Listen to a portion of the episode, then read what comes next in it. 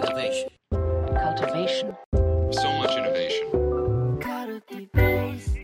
Radio. Check. 皆さん、こんにちは。皆さん、こんにちは。安西です。みなべです。はい。というわけで、カルティベースラジオ、もはい。うおなじみになり、このシリーズの終わりが見えない沼にはまってますが、少年漫画のね、主人公キャラクターから系リーダーシップの発達をね、探っていく回をずっとやってますが、はい。前回、っていうか、まあ、ずっとこれまで、八神ライト、孫悟空、日村謙信って、意外にこの順番で、あの、精神的なにはリーダーシップが熟達、発達してってるんじゃないかっていうふうに、ちょっと段階をつけてね、考察してきて、はい。で、一旦解説した上で、えー、ちょっと前回、孫悟空の、こう、戦闘力依存の、中心のリーダーシップを問いかけコーチングで、なんか変容支援ができるのかっていうところにトライした結果、意外に孫悟空育成可能性が見えてきた。いや、悟空さんを育成なんてのはおかましいですけど、いけそうな気がしてきましたそう。ですよね。そうですねやっぱ悟空前半の師匠たち、やっぱすごく重要な存在だったと思うんですけど、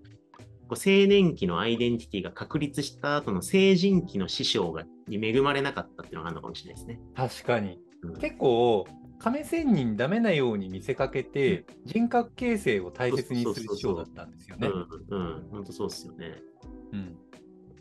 で、その後も、まあ、神様とか海王様とか、戦闘力がこう、グレードはだん、ね、師匠レベル上がってったんだけど、本来は神様がそれやるべきだったんじゃないかっていう気が確かに。しますけどね、神が精神的な育成し、してたのか。でも神様自身も結構自分自身に迷ってたから、うん。あ、そっか。うん、なるほどじね。自分がアンラーニング中だとうまくアンラーニング支援できないから、そっかそっか。確かにね。そうだよな。神様も、あの、まあ誰もがそうですけど、発達のさなかでトップに立ってしまうと葛藤しますからね。あ、そうそうそうそう。うんなるほどね。まあそんな感じでちょっと悟空のあのい育成環境、えー育成可能性を探ったのが前回だったんですけど、今日はせっかくなんでね、ちょっと日村謙信ににもし、なんか育成寄り添えることがあるならみたいなところを探っていきましょうか。行きましょう。あの、例のごとく僕が日村健信さんに対しての、あのね、問題定義をさせていただこうかなと思ってるんですけど、まあ、謙信って言ったら、まあ、僕も小学校の時すごい好きで、まあ、すごい人間的に優れた方で、こんな、こう、強い存在で、弱き社会を助けられるような存在になりたいって、結構なんかね、当時の小学生とか憧れの的だったんじゃないかなって思うんですよね。うん。まあ、ほ本人もあの身近な人を助けられれば拙者はいいでござるよとか言ったりとか酒場島でね心傷に誓ってバッタバッタ倒すみたいなね感じでなんかちょっとこう人間的に熟達してる中にも影が見えるみたいな、はい、結構平成を代表するヒーローなのかなって思うんですよね。うん。そそんな謙信さんですと。で結構経営者でもなんかこうそういう尊敬されるような素晴らしい人格であろうとかね、奉仕精神を持ったサーバントリーダーシップであろうとかって結構あるのかなって思うんだけれども、これ問題定義をいくつかしようと思ってるんですけれども一つはあのこれこう悟空さんが Y がなかったり物語れなかったりタコ視点がなかったみたいな話を前回しましたけれども、謙信はあの他己視点とか他者に対して気にかけるとか他者のポテンシャルを引き出そうとかちゃんと自分のビジョンを持ってあの語っていこうとかそれに基づいて自分の信念に向かっていこうっていうのはあるんだけれどもでもなんかか彼の課題としてあるのが一つ目がなんだかんだ言って強さの枠組みから抜けきれていないっていううん。要は他者のポテンシャルだったりとか、ヤヒコに関しても、ヤヒコの良さだったりいろんな良さがあると思うんだけれども、でも、剣の弱い状態をいかに引き上げていくかとか、まあ、佐之助に関しては剣じゃなくって、ちょっと自自分の領域と違ったりとかするんだけれども、でも、拳でいかに弱弱い状態が強くなるかだったりとか、なんかそういう強弱の関係の中で助ける、助けられるっていう関係性にとらわれていて、そこは抜け出せきれてないなっていうのがあるかなっていうのが一つ目ですね。まあ、うんここれだと結構チーム的にやっぱりスルーされるの関係になったりとか、階層的になんだかんだになって、なんか謙信みたいに人を助けられる人に俺はなりたい。でも俺は助けられたくないみたいな、なんかそういう呪いみたいなのを作りやすいなっていうのが一つ目のなんか問題かなって思ってますと。はい。はい、で2つ目あるのが、謙信、あのね、自分の痛みに対してめちゃくちゃ鈍感すぎるっていうのがあるかなって思うんですよね。要は全て謙信のリーダーシップって自己犠牲の上に成り立ってるなって思うんですよね。うん。け結構これあるなって思っていて、あるななんかこれ、失言の香りがしてきたな、いい音。いやいやいや、あの。はい。あのね、た例えばあるなって思うんですけれども、例えば経営者の方とかでちっちゃいうちとかにややっちゃいがちなのが、あのみんなの仕事俺がやるよ、やるから代わりに帰っていいんだよみたいな、俺に任せろみたいな、うんなんか言っちゃうみたいなねう。ん。うん。で、それって全部自己犠牲の上で成り立ってると思うんだよね。うんでもそうじゃなくって、重要なのって、ちゃんとあの今の課題はこうだから、チームでそれに対して向き合うことによって生産性を上げて、で、みんなで早く帰ろうとかね、なんかそういう風な状態を作るのがリーダーなんだけど、すぐ謙信、自分を犠牲にすることによって短期的な課題解決を図ろうとしちゃうんだよね。うん。うん、だからじ自分が精神的に傷つくだったりとか自分が過去に辛い経験があったのはもう蓋を閉じちゃってその食材のために自分は頑張るのだっていう頑張れば頑張るほど自分が傷つき続けるっていうのが構造になっちゃっててでもそれに対して全然自己認識がメタ認識がないっていう結構あの息苦しさを雑に言うとチームに生み出しちゃうなって思うんだよね。うん。あの人リ、リーダーとかでさ、うんいや、あの人、すごい、めちゃくちゃ無理してんな、みたいなはい感じに見えちゃううん。ケースってあると思ってて、謙信実際にいたらそう見えちゃうと思うんだよね。うん。うん。うん。っ確かに。ていうのが、そう、問題定義の2つ目かなって。はいはいはい。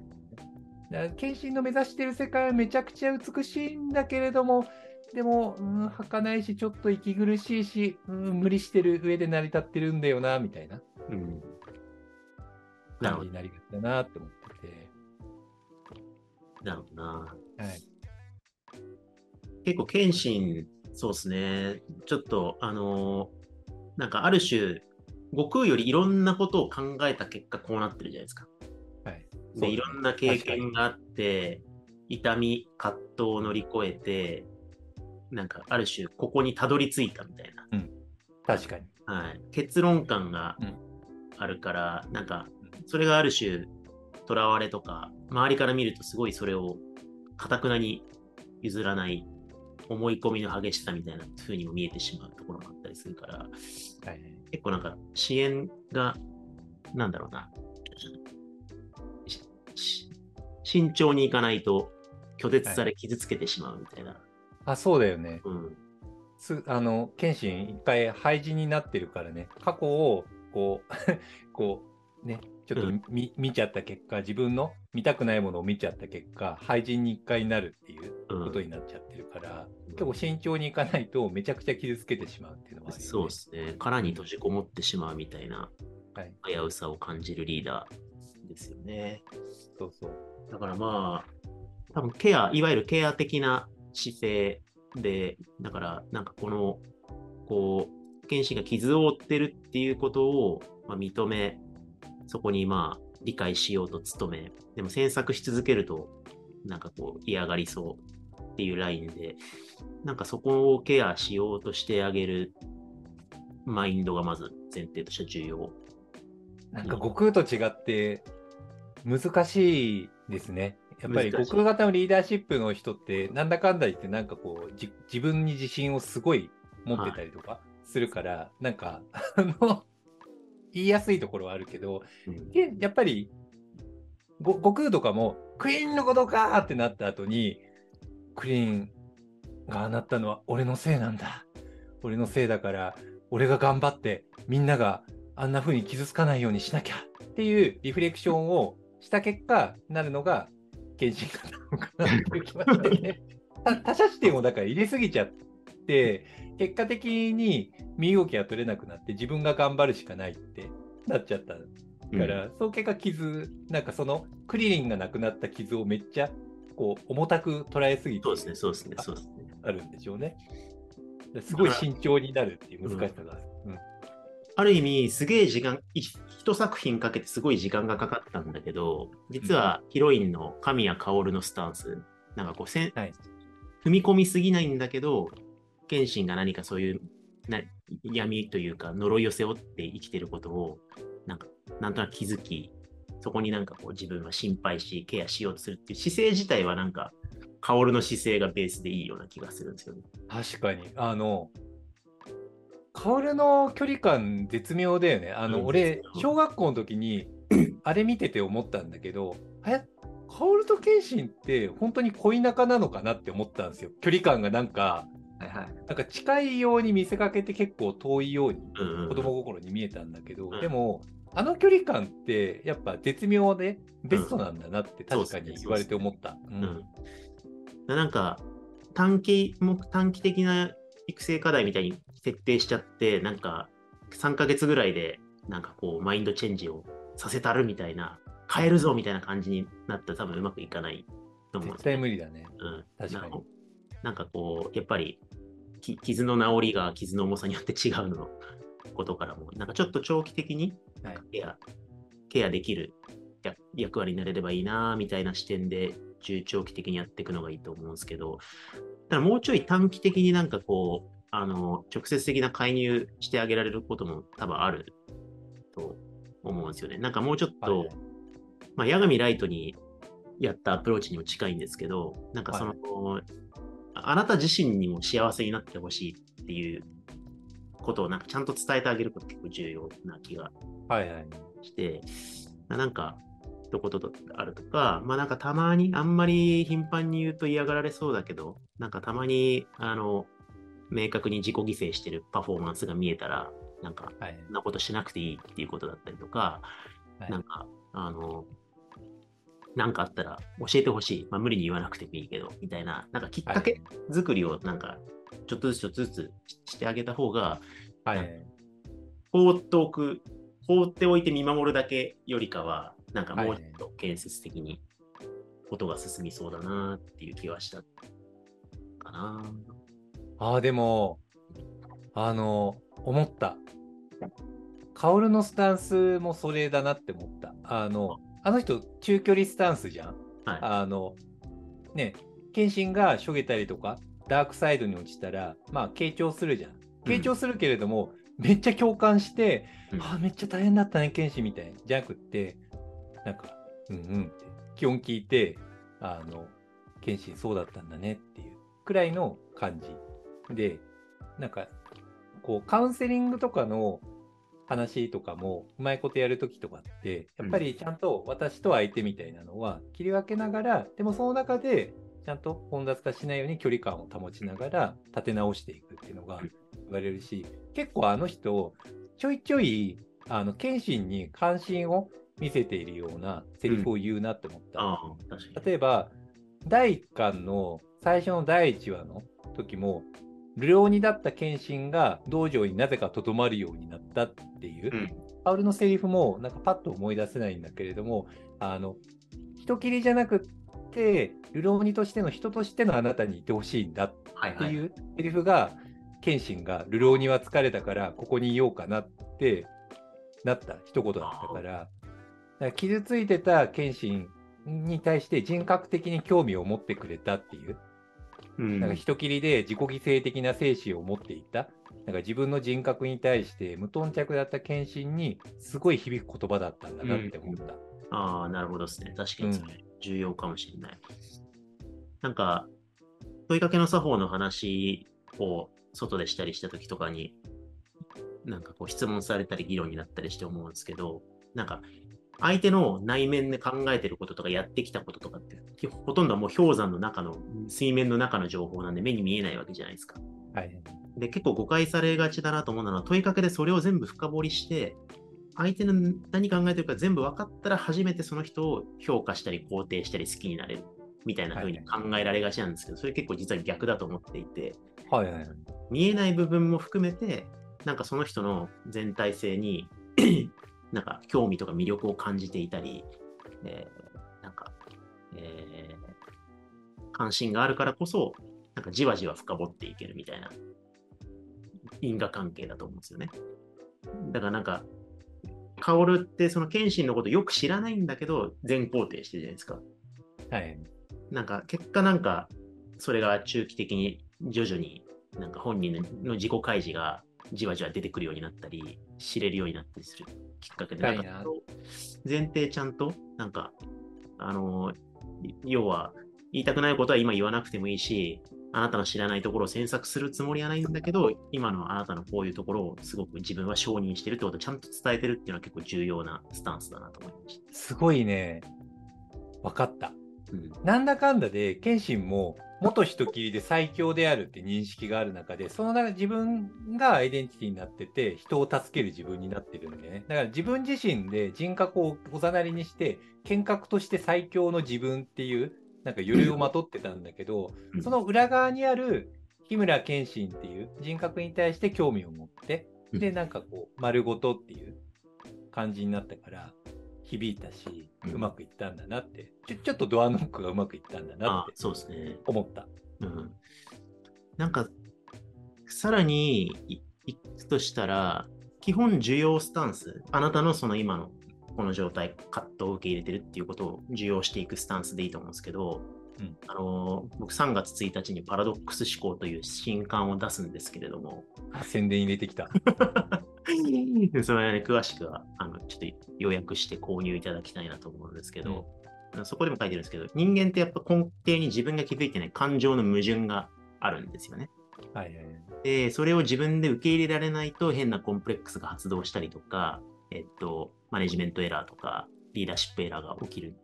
っていうことを本で書いてるんですけど、はい謙信も結構パラドキシカルな存在じゃないですか。その前時代、はい新時代の過渡期にいる中で、なんか、刃を裏返せば剣で、あの、殴っていいと思ってるわけですから、はい。切ら切り傷を与えなかったら、なんか、はい、あああの人さ、あの人のルール、謎だなと思ってそうだよねて、うん、あの人、なんか対話しそうな雰囲気がありそうに見せかけて、一切対話しないでさ、気にならなかったらすぐさ、酒場刀でバーンってさ鉄の棒でぶったたくじゃん。